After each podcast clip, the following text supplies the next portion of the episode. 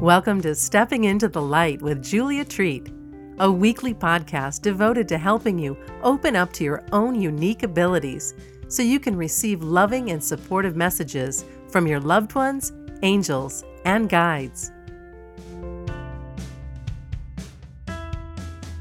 Hello, beautiful.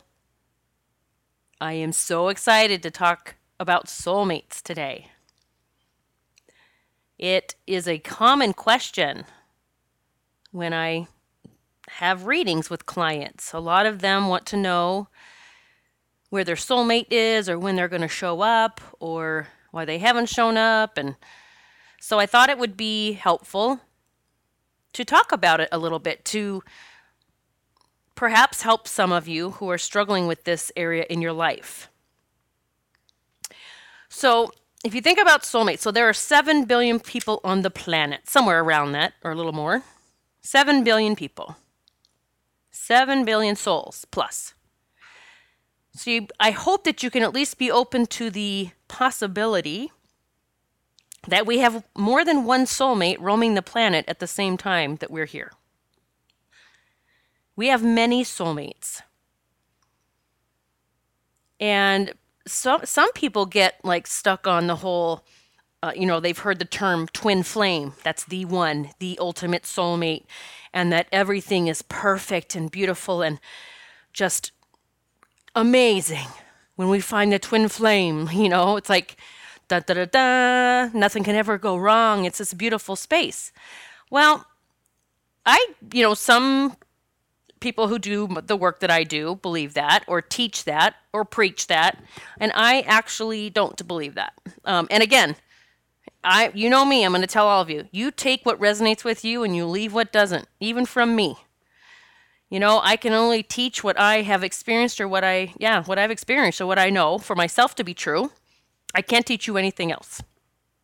And so, some of us do have different ideas or different takes on this, but twin flames so I believe that sometimes twin flames come together so that they can heal together. So that they can learn to have kindness, compassion, forgiveness, unconditional love for one another. It is it's like a soul recognition. You know, it's that feeling I know this person, this is a deep connection, and you'll feel that for several different souls perhaps. I mean, maybe you run into one soulmate this lifetime and you're married for 50, 60 years, and that's beautiful. That's the way your story was written this time or that's the way that you had set up. But for others, they may go through several soulmates. So I often tell clients if you, I'll always ask them, so what is it that you're looking for in, in, a, in your soulmate?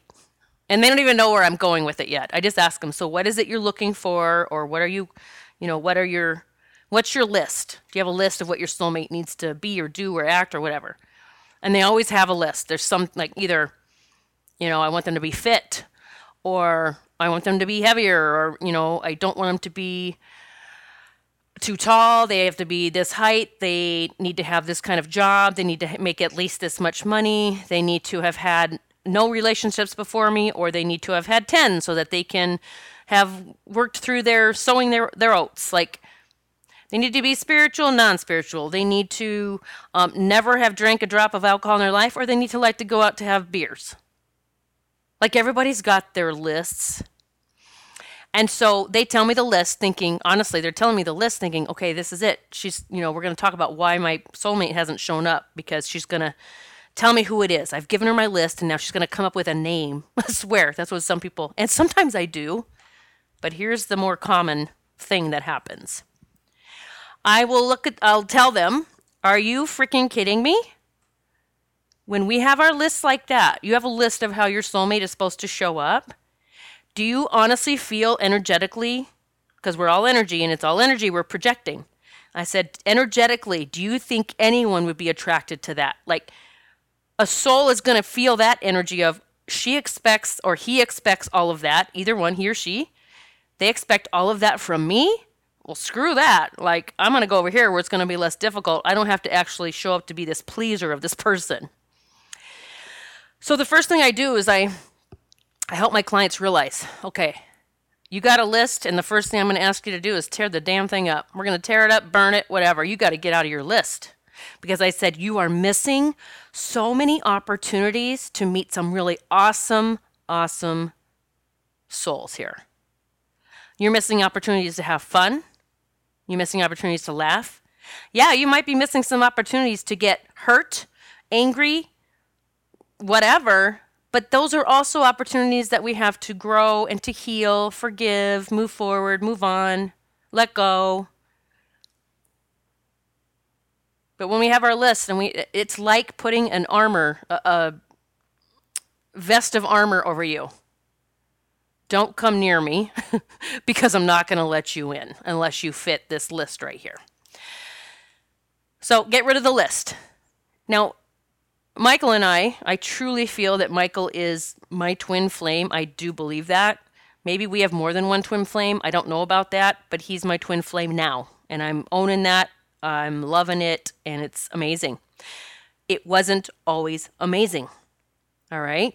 When we got together, we both had stuff from our past. We had baggage. We had shit that we had not healed, and we brought into our relationship together. That's what we do we bring in the stuff that we have carried since either childhood or our relationship in our 20s or then our relationship in the 30s or our past our relationship that we just ended. We bring all that stuff in that didn't get healed and then we get in this beautiful fun new relationship you know? We don't we don't we haven't tapped into all the the murky waters yet because we're just on the surface having fun and you know getting to know each other's body and and likes and dislikes and all that kind of stuff. And then when all that newness starts to wear off, and we have our own shit inside that we have not healed, those old stories, those old wounds, then we start looking at our partner like, I don't know if he's all that. I don't know about this now. Hmm. Well, he does that, and that I don't like that. That drives me crazy when she does that. Um, we start in our minds, in a way, start this little story of why aren't you making me feel better? Why aren't you healing me? Why aren't you loving me the way that I need you to? Like, we start, here's our list, our conditions, right? But all we're doing is projecting our own crap out. So, when I finally realized that, and I realized that that's what I was doing with Michael, probably more than he was doing with me, actually to be honest. We, I didn't realize it to, though until we separated for several months and I moved out of the state, out of Pennsylvania. I moved to New York. And I realized while I was gone that I had to heal my own stuff, that I had been carrying it. You know, it was involved in our relationship the entire time. So whether again it's past relationship, mother father issues, um, stuff you did as a teenager that you regret, like anything. You really have to get real. You have to get true. You have to say why is it, you know, what what's inside of me that I have not healed yet that I'm expecting this other person to do because it's not fair. And honestly, we will just you know, we set ourselves up to either hop from relationship to relationship just waiting for that one that's going to show up to heal all of that. Or we shut down completely because we've been hurt enough, or we've actually hurt others because we could not allow them in all the way. And we will shut down completely and then just not have any relationship. And then we start building that list of what our relationship or what that person's supposed to be like. And probably the most important thing that I did besides healing my own stuff, which is not always easy. I'm telling you. There's a lot of tears shed. There was cussing. Imagine that. um, lots of Epsom salt baths soaking out all the, I don't know, toxins that I had created. That the emotional toxins. Like there was so much me re- for me to release. But the biggest step for me was when you know, universe brought Michael and I back together. We did not orchestrate it. It happened. I literally, I swear, the universe said, I, I just look at it as we had to be separate to heal. Like we had to be apart to do our healing. so that when we came back together, it'd be like so amazing and what I call a power couple. There are a lot of power couples coming together. And okay, maybe power couple equals twin flame. I don't know. I haven't been told that yet. So I'm just calling it power couple. And what, but one of the biggest things that I did for me, because it's so many of us grow up and we find it so difficult to say, look, I'm sorry, or I know it was me, it was my fault, it was this or that. And I told him, I told him when I, you know, while I was away, I said I reconnected with someone from my past, but it was to show me that that was not going to work this time, that that relationship truly was over and that I could let go of all of the guilt that I carried. It was actually my ex husband. I carried so much guilt about divorcing him while he was in Afghanistan. I carried so much guilt about everything I had done while we were married, while he was away. I carried so much guilt that I had self loathing just eating me up inside. And I brought that into my relationship with Michael. So when I did this time away, when we broke up, and then my ex husband came into my path again somehow, again, crazy thing. It was the universe saying, boom, here's the next thing you need to do for your healing. I realized that um, I could I could leave that situation now and I could leave it without the guilt. I was able to forgive myself. I was able to let it go and I was able to cut the cords to it, period. I was able to send him off, ask the angels to watch over him, help him, help him find his the love of his life, help him heal everything. And then waiting for the next step. You know, telling universe, "Okay, I'm ready for my soulmate. Let's see who where's my soulmate? I'm ready for my soulmate. I don't have a list. I'm just ready." Boom. Michael and I reunite. It just happened. So the biggest thing was telling Michael what I had done. Look, while I was away, I connected with my ex husband, but I realized now I had carried all of that into our relationship and I was sabotaging us. Like I stepped up and I told him I am the one that was sabotaging us. I'm not to say he was um little um, little angel through the whole thing. he had his own healing to do, but it didn't matter. It wasn't like I had to say it and then go, "Hey, do you have something you got to say to me now?" Like that. No. I said, Look, I healed my shit. And I feel like I'm ready to move forward now. Like I feel like a new person.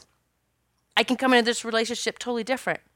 So we did spend um, some months apart. I don't even remember if it was four months, maybe four, five. No, I don't think it was five, maybe four. But it has been almost two years, I believe. Yeah, year and, year and a half, two years. Amazing. It is amazing, amazing, amazing, amazing. So, if I would have had my list about what my soulmate had to be like, I can tell you this. When I first met Michael, if I would have had a list of what I thought they needed to be like, I would not have gone out with him. But there was a pull on our heart. Like when we met each other, there was something. It was strong, and we couldn't let it go. He was different than anyone else I had ever dated. Like totally, I swear, like the totally opposite. Um, but it was just there was just it was just so awesome. And so I realize now, thank God I didn't have a list. Like I didn't have a list. I just wanted love. So take my advice. If you have a list, maybe maybe tonight, today, whenever you listen to this, you should just destroy the list. Give it to your angels and guides and say, "All right, I'm just ready to love. I'm ready to be open. I'm ready to allow myself to be vulnerable. Because if we can allow ourselves to go out and be vulnerable, instead of, you know, some people say, well, what if I'm setting myself up to be hurt? And I say, well, what if you're setting yourself up to be loved like never before? Like the universe is mirroring you all the time. Tell the universe, I'm ready for love. All right? Don't say I'm open, but God, I hope I don't get hurt again this time. Embrace the process, be open to new, different, unexpected, someone different than you ever thought, or they might be exactly who you thought it would be. Just be open to whoever. It's time to grow together. And it's okay if we come in a little what some people call broken or damaged. I don't, I actually used to call myself broken years ago, that I'm just broken because I felt broken. But now I know that Michael and I came together so that we could learn forgiveness, understanding, compassion, kindness, and un- unconditional love. Like we leaned into unconditional love with one another. All of those emotions, all of those things, we grew in together. And I am grateful for everything because it has made us such a strong couple. All right, my loves, I am asking the angels to surround you, hold you tight, help you find your way, and help you open up to the amazing love that is all around you. Be open to your soulmate, whether it's one or a hundred, okay? Don't get stuck on numbers. Just be open for love. All right, and I love you. I want you to feel that I'm sending love to you. Thank you so much for listening to Stepping into the Light. Be sure to visit juliatreat.com to connect with Julia on a more personal level. She offers a variety of programs to help you continue on your spiritual journey with grace and ease, including spiritual boot camp, the BLC monthly membership, and her one on one coaching programs. There is something for everyone.